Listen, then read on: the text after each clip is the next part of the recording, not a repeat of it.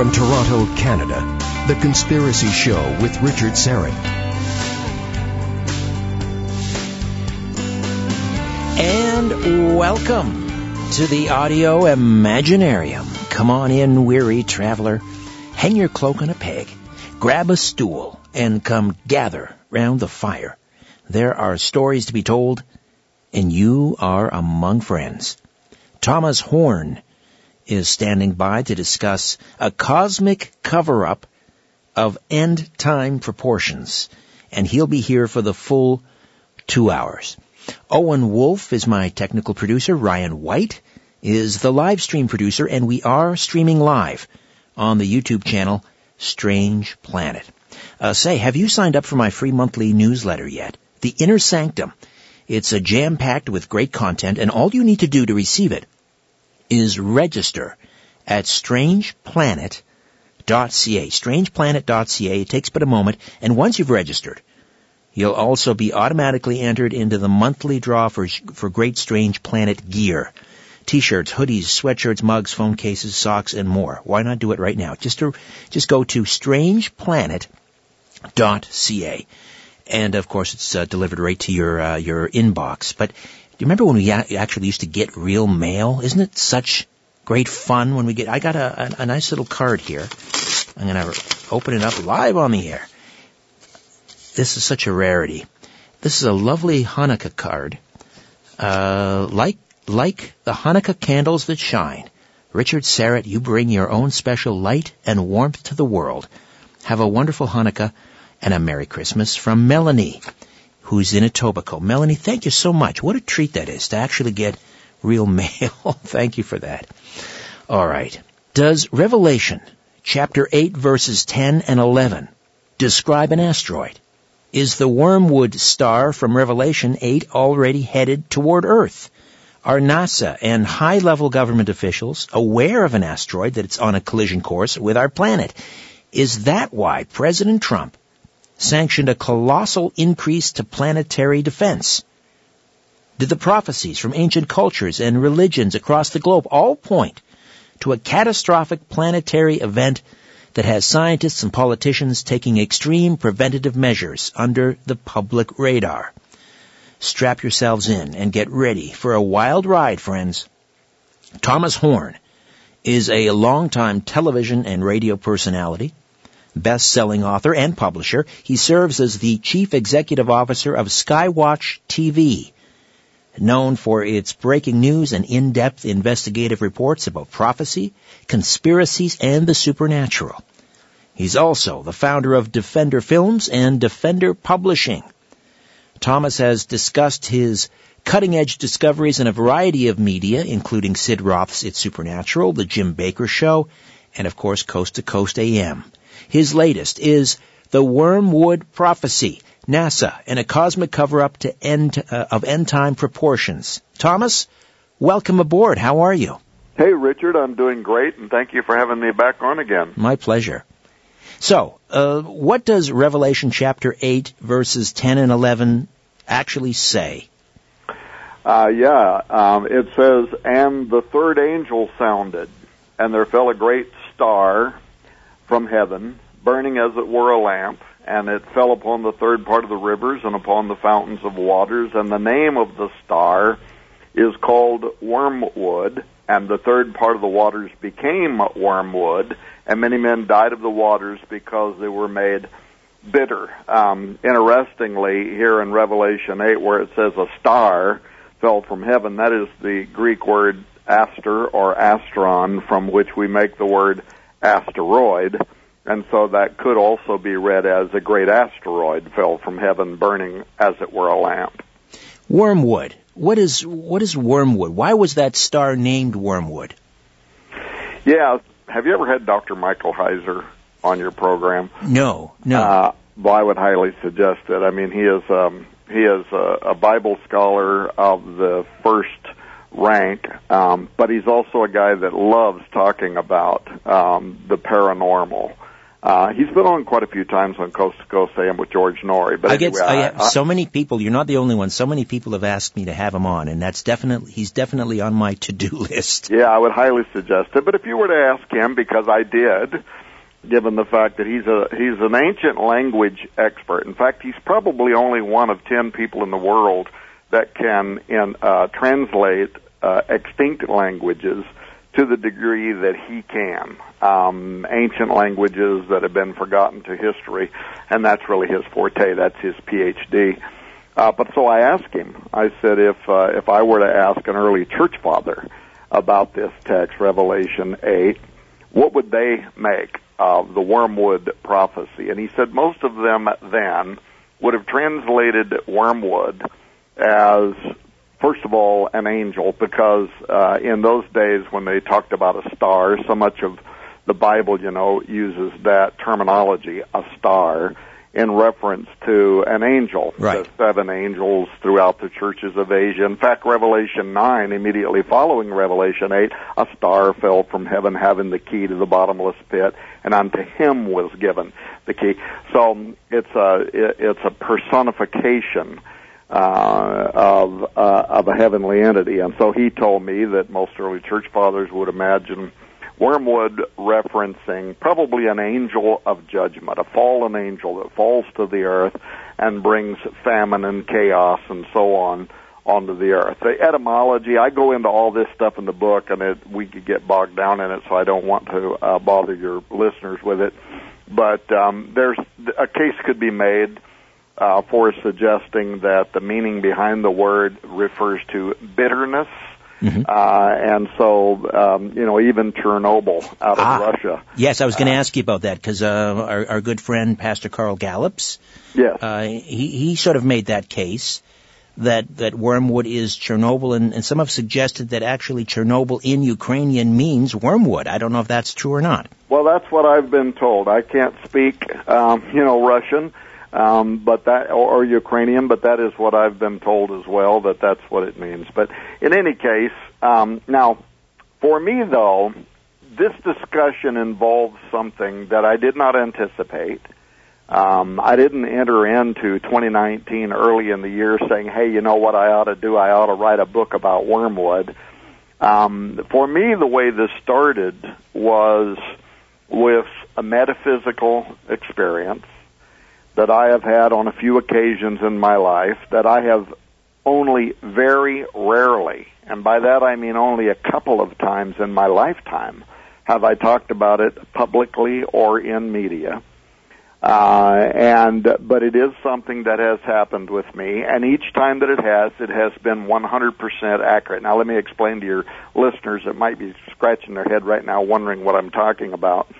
Uh, when I, and this over 40 years ago, 45 years ago, um, I was this uh, young, you know, preacher, and just wanted to be so involved in ministry and literally just every day hungry begging god to let me be in ministry right? Just young and hungry.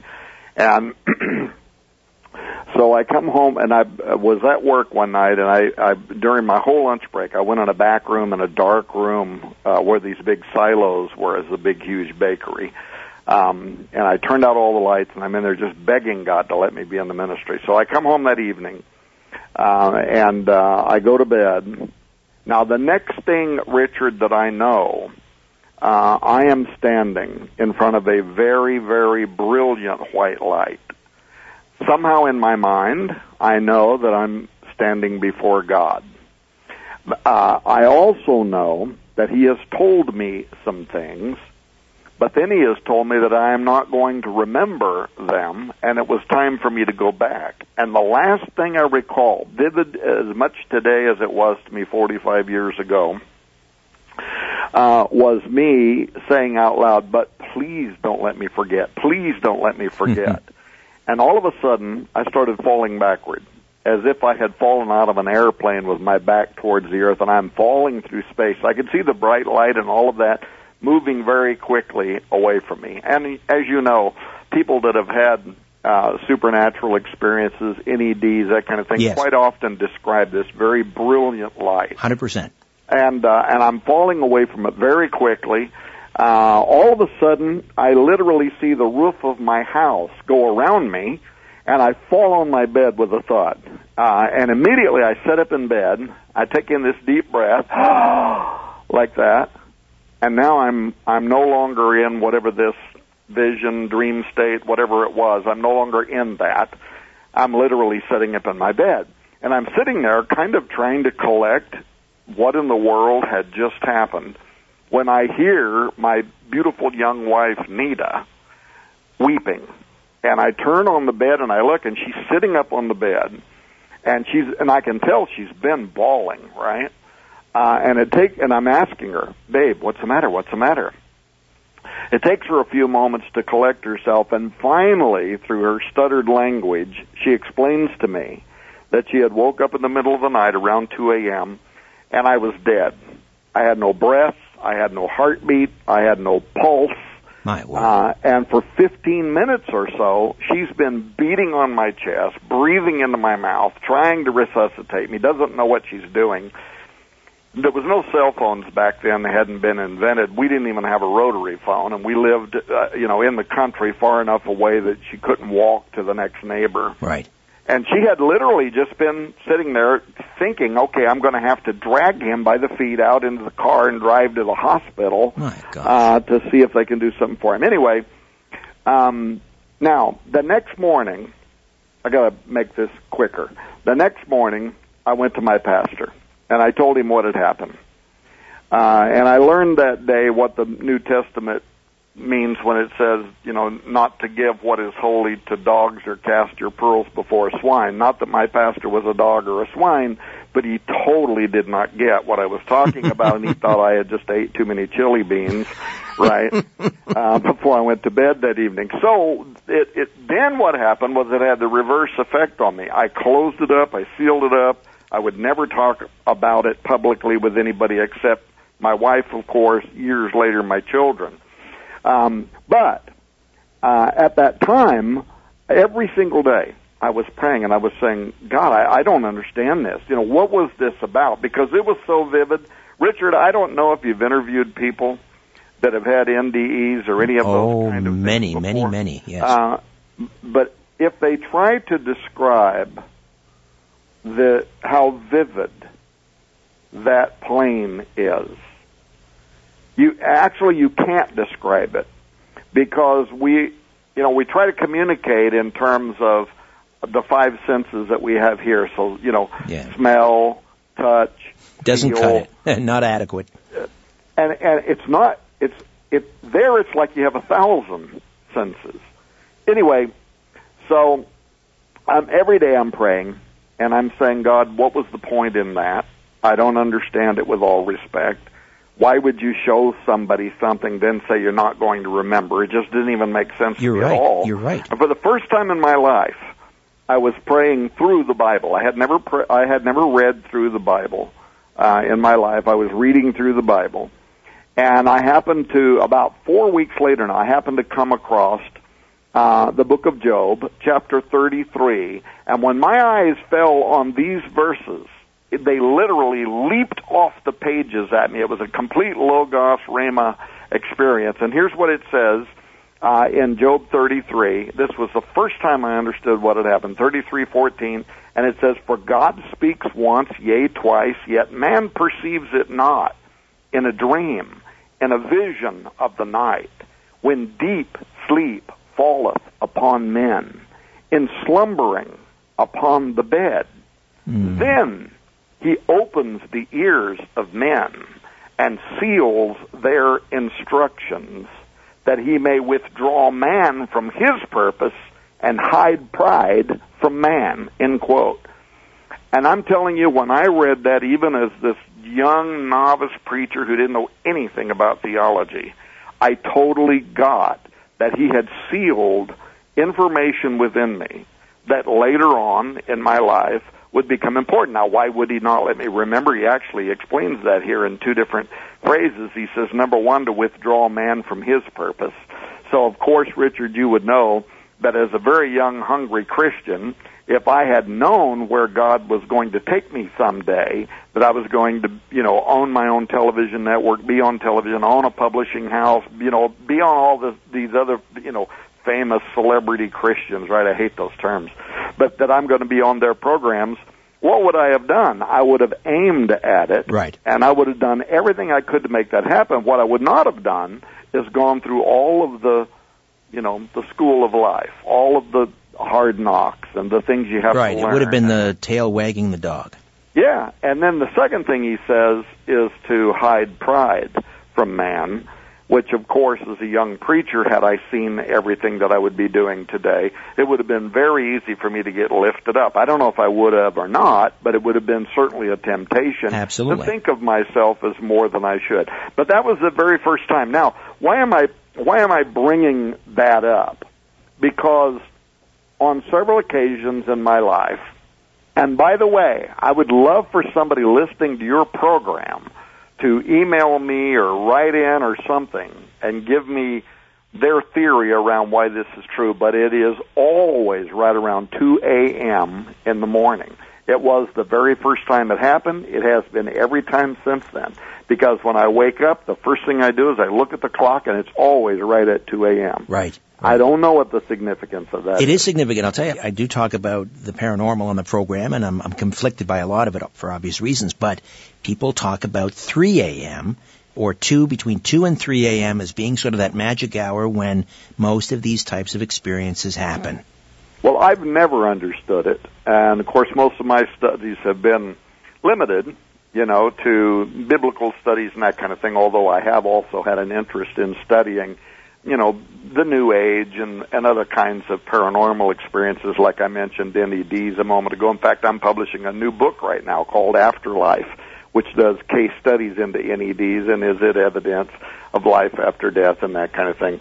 And a man that has an experience has a difficult time trying to explain that to somebody else to the degree that it could somehow help them understand the potency of it, the impact of it on an individual life. I don't know that you can, but in my life, on a few occasions since then, since the, you know 45 years ago, I have been drawn around 2 a.m. into very, very, very, very, very vivid dreamscape. This is not like normal dreaming. It's panoramic, it's full color, it's like a full on Hollywood special effects type thing, and so far as I know when I'm in it, it is absolutely real. I'm not aware at all that I am in a night vision. And by the way, the New Testament has a word for this in the Greek. It's called ecstasia. Uh, it's actually from which we make the word ecstasy. Ah. But in the New Testament, it's not ecstasy in you know the way we typically translate that today. Peter in the New Testament, the book of Acts, it says he he fell into a trance and he began seeing things. The apostle Paul to the Corinthian church says that he was caught up into the third heaven and whether he was in the body or out of the body he did not know. Right. That's the Greek ecstasia and I think that that is what this is, but in any case, on a few occasions in my life, I've been shown things in dream states that happened and and so far, so far, 100% of the time they have come to pass exactly as I have seen them. My family could testify to this. And I'll give you a, a for instance, by the way, that your audience would be able to both verify and identify with. 2010, Mm-hmm. two o'clock in the morning, all of a sudden, this very vivid depiction plays out in my mind as I'm asleep. Part of it I can't explain. It's like I can hear a large engine that is running in the background. I don't have no clue what that means. But I see these very dark clouds that are rising up over the Vatican. And it's very spooky, very eerie, and suddenly I wake up and I sit up in bed and in that moment, I know that Pope Benedict XVI is going to resign, and not only that he's going to, but exactly when he's going to. Now, I can prove this because I wrote the book Petrus Romanus. Yes. Chris Putnam and I were out doing television programs. Chris Putnam did not want me to say on radio or television that Benedict was going to resign in April of 2012 because he thought if it didn't happen, it was going to Wow. hurt uh, the book that we were on book tour with at that time. But I started doing it anyway. So I I did this on Sid Roth's It's Supernatural. I did it on I think Coast to Coast with George Noory. I did it with Jim Bakker on his program. I did it on Prophecy Watchers, and some of these are out there on YouTube. People can go and watch them. Where in 2011, one year before the resignation of Pope Benedict, uh, I said Pope Benedict is going to resign. He's going to retire, and he's going to do it in April of 2012. Thomas, I'm going to jump in here because we're going to take a quick time out. When we'll come back, this will be a bit of a cliffhanger. We'll um, we'll pick up on this point. Okay. Thomas Horn, The Wormwood Prophecy, NASA, Donald Trump, and a cosmic cover-up of end time proportions. Stay with us right here on The Conspiracy Show.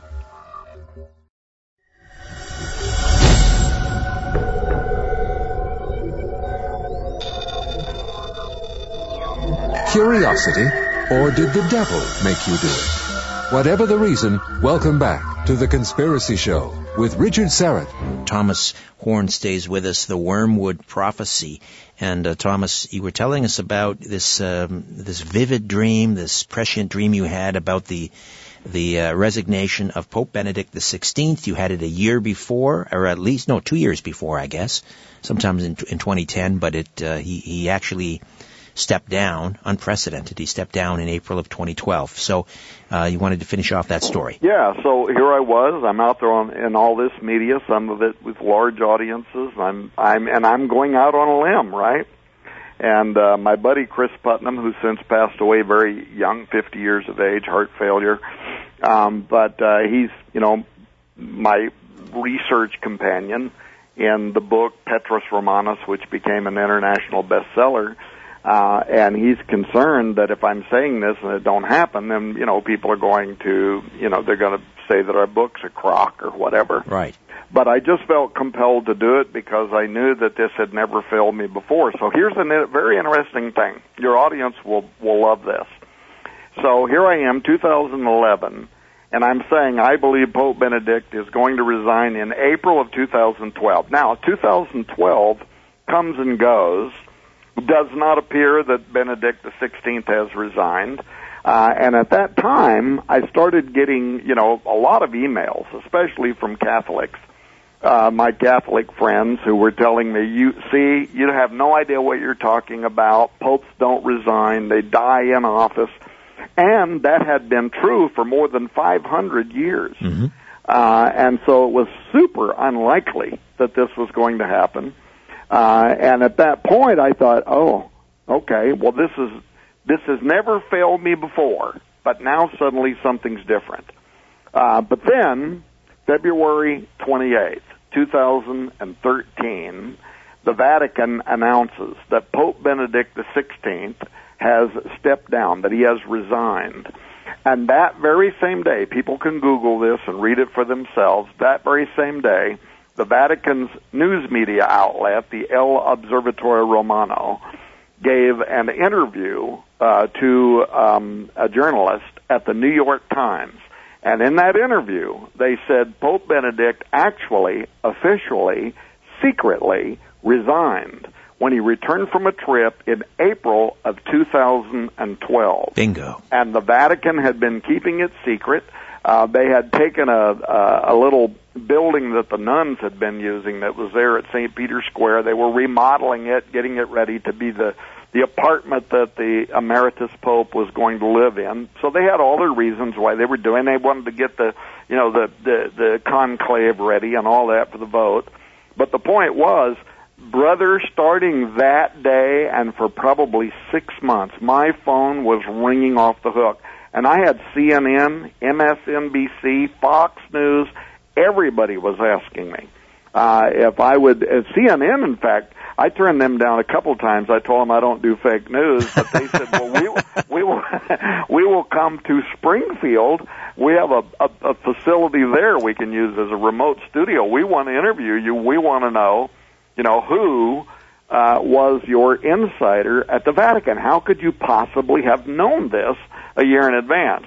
Now the problem, Richard, and I know because of your program and the program you host that you understand this, was there would be no way to explain to them how I knew. They would never get it. They would never understand it. They would never buy the idea of supernaturalism or a revelation. Um, they would just never get that. And so I turned down all interview opportunities except the ones where I knew that they, you know, that they understood. Right. Sid Roth, Coast to Coast. Yeah, but yeah, even yeah, even coast to coast. I went on and did it with George Noory, and and we talked about it on there. Now, what? Now, why am I talking about all of that, and what does this have to do with the wormwood prophecy? Because now, for the third time in my life, the, at some point in the future, we'll do a different program. I'll tell you the first time I ever made predictions that involved the death of a man and some other things, and gave it to the Oregon District of the Assemblies of God uh, in uh, uh, Oregon, and it came to pass exactly. And I wrote it all down and sent it to him, and it came to pass exactly as I had stated. But I'll tell you about that one at some other point. So early this year, this was the third time, and this always happens. 2 a.m. 2 a.m., but also I can't make it happen. It's God, and it's beyond me, and it's God as I perceive it so early this year, 2019, uh, I go to bed, not expecting anything. 2 a.m.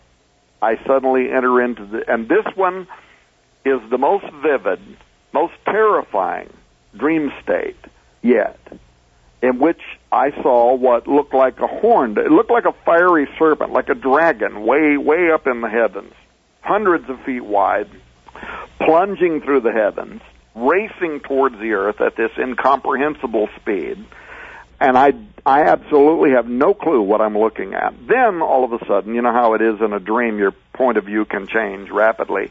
My point of view changes, and suddenly I'm up above this terrifying dragon, and I could see that in fact what it was was a large space rock, an asteroid. Mm.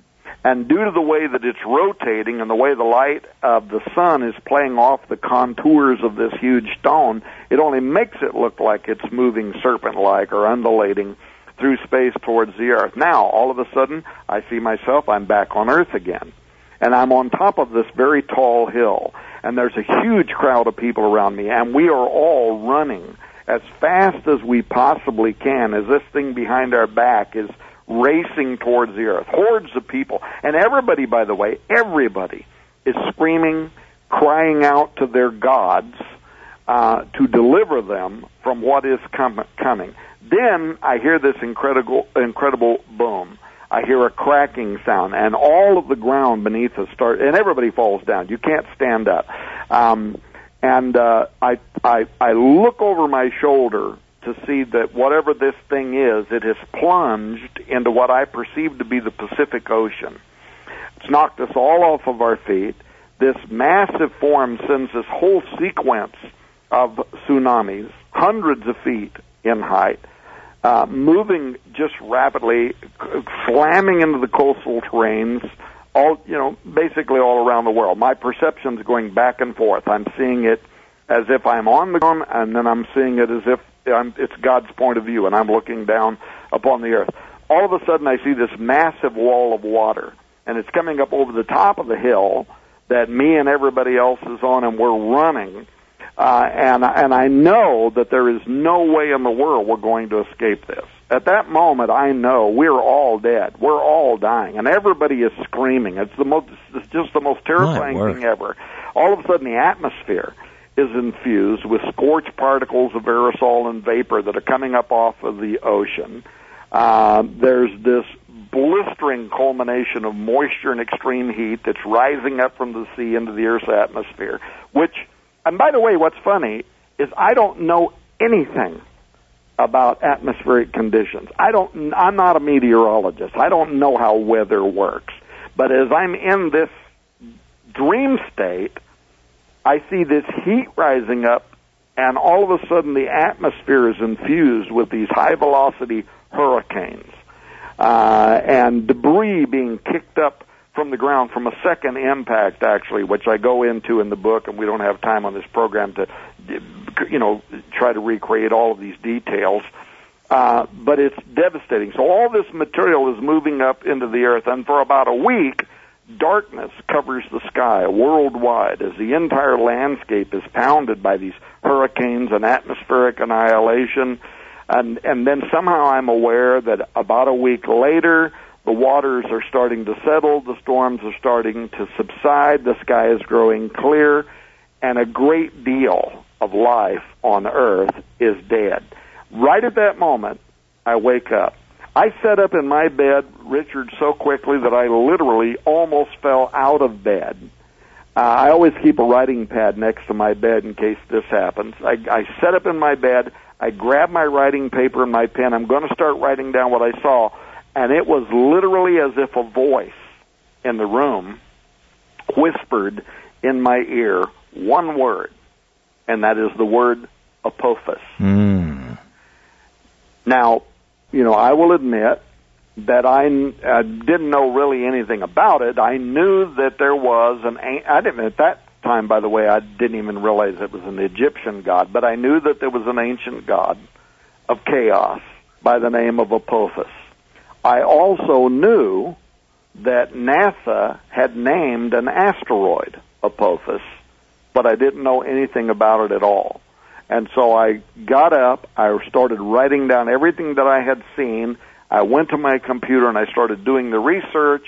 Long story short, all of that is what wound up causing me both to write the uh, book, um, The Wormwood Prophecy, and convinced me, and we can go into this if you want to, convinced me that in about nine years from right now, Friday the 13th, April 2029, Apophis is going to strike the earth and that it is the fulfillment of Revelation 8 as the uh, Wormwood asteroid. All right, Thomas, you'll hold it right there. We'll take a time out. We'll come back and uh, delve into Apophis. Is this a planet killer? Is this a fulfillment of Revelation 8 verses 10 and 11? Is Apophis Wormwood. We'll discuss with Thomas Horn on the other side. My name is Richard Syrett. Don't go away. From somewhere deep inside the great white north, The Conspiracy Show with Richard Syrett. Welcome back. Longtime TV and radio personality, best-selling author, publisher Thomas Horn is with us. He is also the CEO of Skywatch TV and his latest, The Wormwood Prophecy, NASA, Donald Trump, and a cosmic cover-up of end-time proportions. Well, Thomas, you've certainly established your bona fides in terms of these prescient dreams. So this asteroid, this space rock, that happens to be named after the Egyptian god of chaos. Give us its vitals. How, how big is it? Where is it situated? And so forth.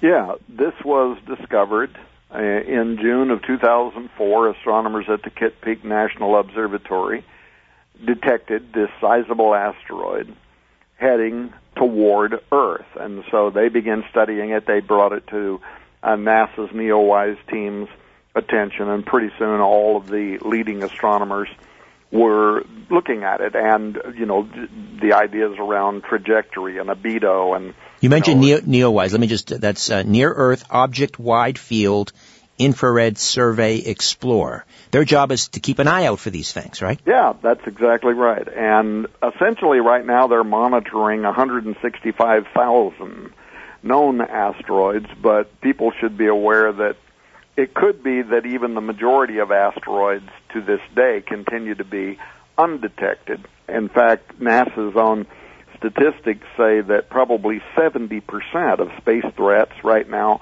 remain undetected. And many of them, they only pick them up when they're within days of entering our atmosphere. Those are the smaller car-sized ones.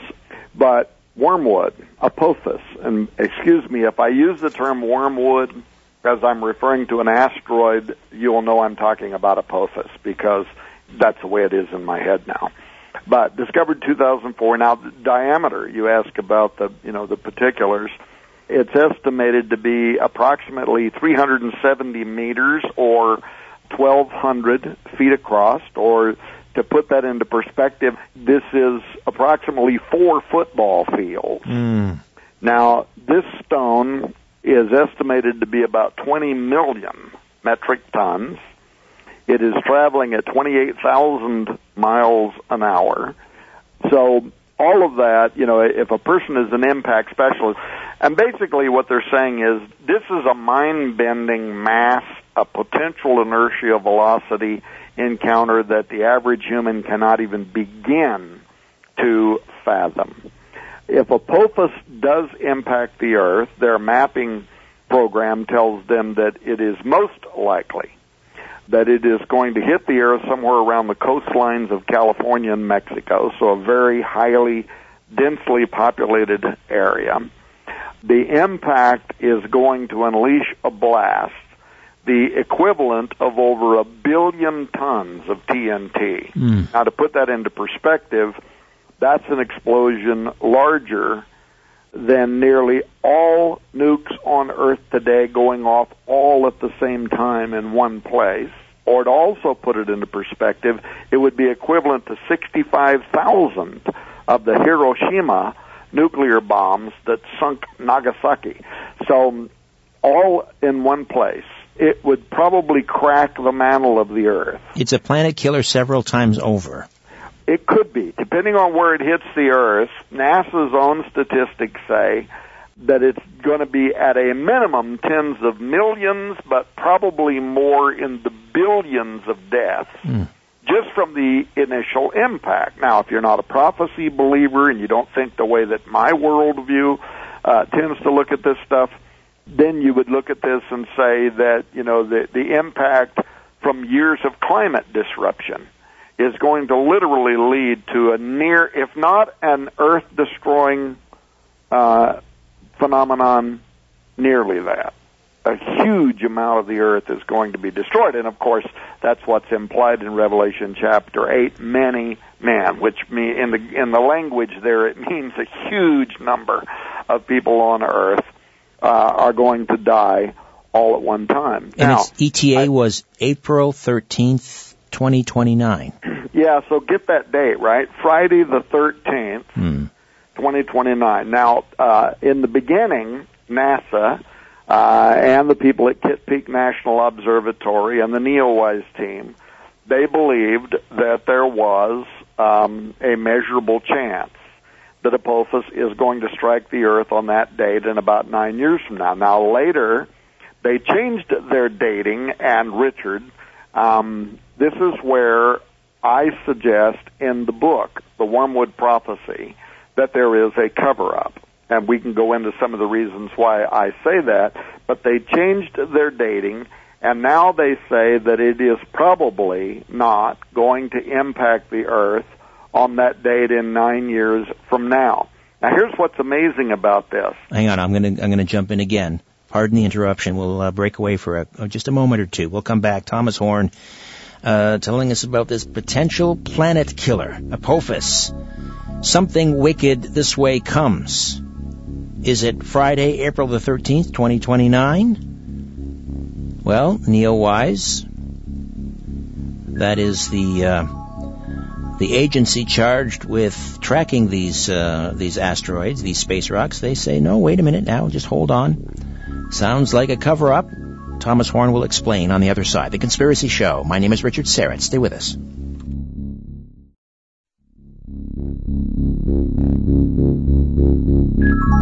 Strap yourself in. You're about to leave everything you thought you knew behind.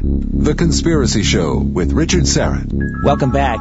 Just a quick programming note. Uh, a few days ago, I was driving in the car and I didn't have my uh, my cell phone uh, on Bluetooth, so I couldn't pick up. It was a message, a rather cryptic message from Ambassador Lee Wanta, who has been on this program before, but it's been quite a while, and he left kind of a cryptic message hinting that he had some blockbuster new information. So we're going to endeavor to get the gentleman who goes by a number of names, including President Reagan's secret agent, and also um, what's the other name he goes by? What is it now? Sixty-seven trillion dollar man or something like that. Anyway, he's uh, well, self-confessed uh, secret agent who says he brought down the Soviet Union using uh, a number of currency swaps and different complicated financial maneuvers without firing a shot. That was uh, Lee Wanta working behind the scenes who did that. He claims. Anyway, we hope we'll have him on the program uh, next week. Right now, Thomas Horn stays with us. The Wormwood Prophecy, and uh, we were talking about the Near Earth Object Wide Field Infrared Survey, NEOWISE. It sounds like they're trying to maybe obfuscate, muddy the water with regards to Apophis's ETA. So, carry on. What are they saying now about Apophis? Yeah, let me put it this way. If a person gets the book, The Wormwood Prophecy, and by the way, right now we have the biggest giveaway in the history of Skywatch television. If people go to skywatchtv.com, right at the top, they'll see like a video up there and there's a, an ad they can click on. We're desperate to try to get this book in the hands of as many people as we possibly can. Now, if if they get the book and if they read the Wormwood Prophecy, they're going to find that while the book is nonfiction, we actually begin the first chapter of the book uh, with a narrative, and it is describing something similar to like the opening scenes of the movie Deep Impact. Did yes. you see that movie? Okay. Oh yes. Well, you have a comet and it's hurtling towards Earth. It could mean the end, uh, you know, of all or much of human life. And the U.S. government, and not just the U.S. government, international space agencies, there are 70 of them, which is an interesting number, 70 of them around the world, uh, and they are trying to keep the threat under wraps. Why? Out of fear that public chaos uh, would lead to martial law and just absolute disruption and chaos out of and and that is by the way that is what I saw uh, in my night vision in my dream. Utter chaos. People in utter panic running in every direction begging their gods to deliver them. But anyway the, the the book starts out with this narrative, and then after you read chapter one's narrative, where all these international space agencies are working together behind the scenes, trying to figure out some way to mitigate the threat of Apophis, um, then it goes to uh, chapter two, and it says chapter one was fiction or is it? Hmm. Uh, and don't you know sigh a breath of relief thinking that there's no real cause for alarm because the truth is there are significant reasons that I've come to believe that undisclosed facts that are stranger and scarier than the opening fictional narrative uh, should chill people to the bone. And yeah, it involves a cover-up of the highest order by national space agencies, including at NASA. And then I immediately go into verifying that fact so that people understand that I'm not alone in my conspiratorial thinking. For example, um, I cite a recent peer-reviewed paper. Uh, long name. Let me give you the name of this so that people can Google it and read it for themselves. Here's the name of the peer-reviewed paper in, a, in, in an astronomy science magazine. Here's what it's called. It's called, quote, an empirical examination of WISE NEOWISE, Near Earth Object Wide Field Infrared Survey Explorer, asteroid analysis and results. It's catchy. That's, yeah, that's the name of it. But it is by Nathan Myhrvold. Uh-huh. Some of your listeners will already know who Nathan is. He's Bill Gates' second brain, as you call him in the uh, in the. That's book. exactly right. Former chief uh, tech officer at Microsoft. He's a true polymath. He's a working scientist. Uh, he's published, and I've read a lot of his papers, original research in paleobiology, climatology, eh, but more importantly, with regard to the Wormwood prophecy, astronomy. Uh, he he holds over 800 U.S. patents. Uh, eh, the Economist, by the way, describes Myhrvold as Bill, uh, Bill Gates' second brain, and they're the ones that point out that he is almost always on the A list of the world's 100 greatest scientific thinkers. So this guy's got credentials. He is he is highly respected um, and uh, has the what you know has the credentials to back it up. But in his paper, and you have to read this paper. Um, because he charges NASA and the NeoWise team with a cover up.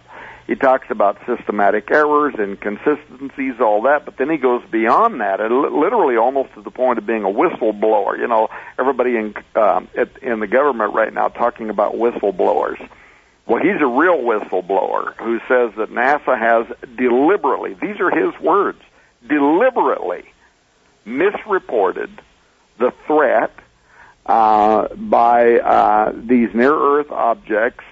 Uh, he says that they have behaved extremely deceptively with deliberate scientific misconduct in a cover up of very real potential imminent space threats. Now, he's not the only one. I go through a series of these in the book to provide some backup for my claim by persons who would be highly respected, uh, who likewise are saying there is a cover up. And then, of course, it becomes the question of, you know, what is it that they're covering up? Let me just, uh, because we've just got a, about a minute here before the top of the hour, and we'll carry on uh, into the second hour. Thomas Horn will stay with us for the entire show, and we'll open up the phone lines as well. But just let me ask you a couple of things about NeoWise. First of all, uh, who who funds them? Are they a government agency? Are they funded by NASA? Are they a branch of NASA? Yeah, they're a branch of NASA. They are funded through NASA, but they're of course funded by me and you, uh, taxpayers, through the federal government as part of our space agency. Okay, so they publish this data. Uh, that, and they talk about near Earth objects that may be a threat, those that aren't, and they're using some sort of a mathematical formula, I guess. And so um, this great thinker, Bill Gates' second brain, um, he is saying that their their their mathematical calculations are deceptive in order to to hide the truth. Is that yeah. the gist of it? Uh, well, he he says here's a quote from his paper. I just gave everybody the title. They can just actually Google Myhrvold uh, and and astronomy or whatever, and they'll find this paper because it's it's out there now, and it was published only I don't know maybe 120 days ago. Uh, and he says this quote: "The issues that I am calling misconduct in the NeoWise papers were not inadvertent. In other words, these are not mistakes."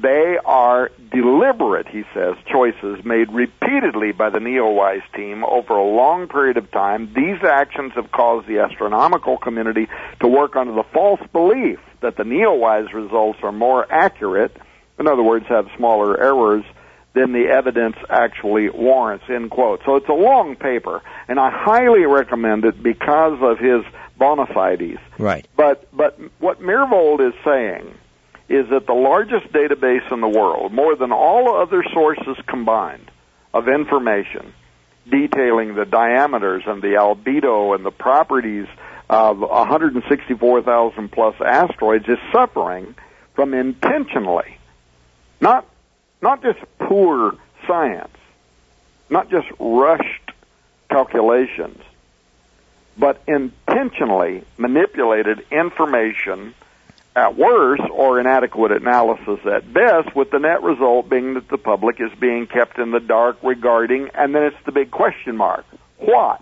Question mark. Right. What is it that they are trying to hide? Thomas, and we'll, I, I, I spend the entire book making the case that they are covering up for the real threat that is represented by Apophis in just nine years from now. All right, we'll uh, take a time out, and when we come back, second hour, Thomas stays with us. The Wormwood Prophecy, NASA, Donald Trump, and a cosmic cover-up of end-time proportions will also open up the phone lines and take questions and comments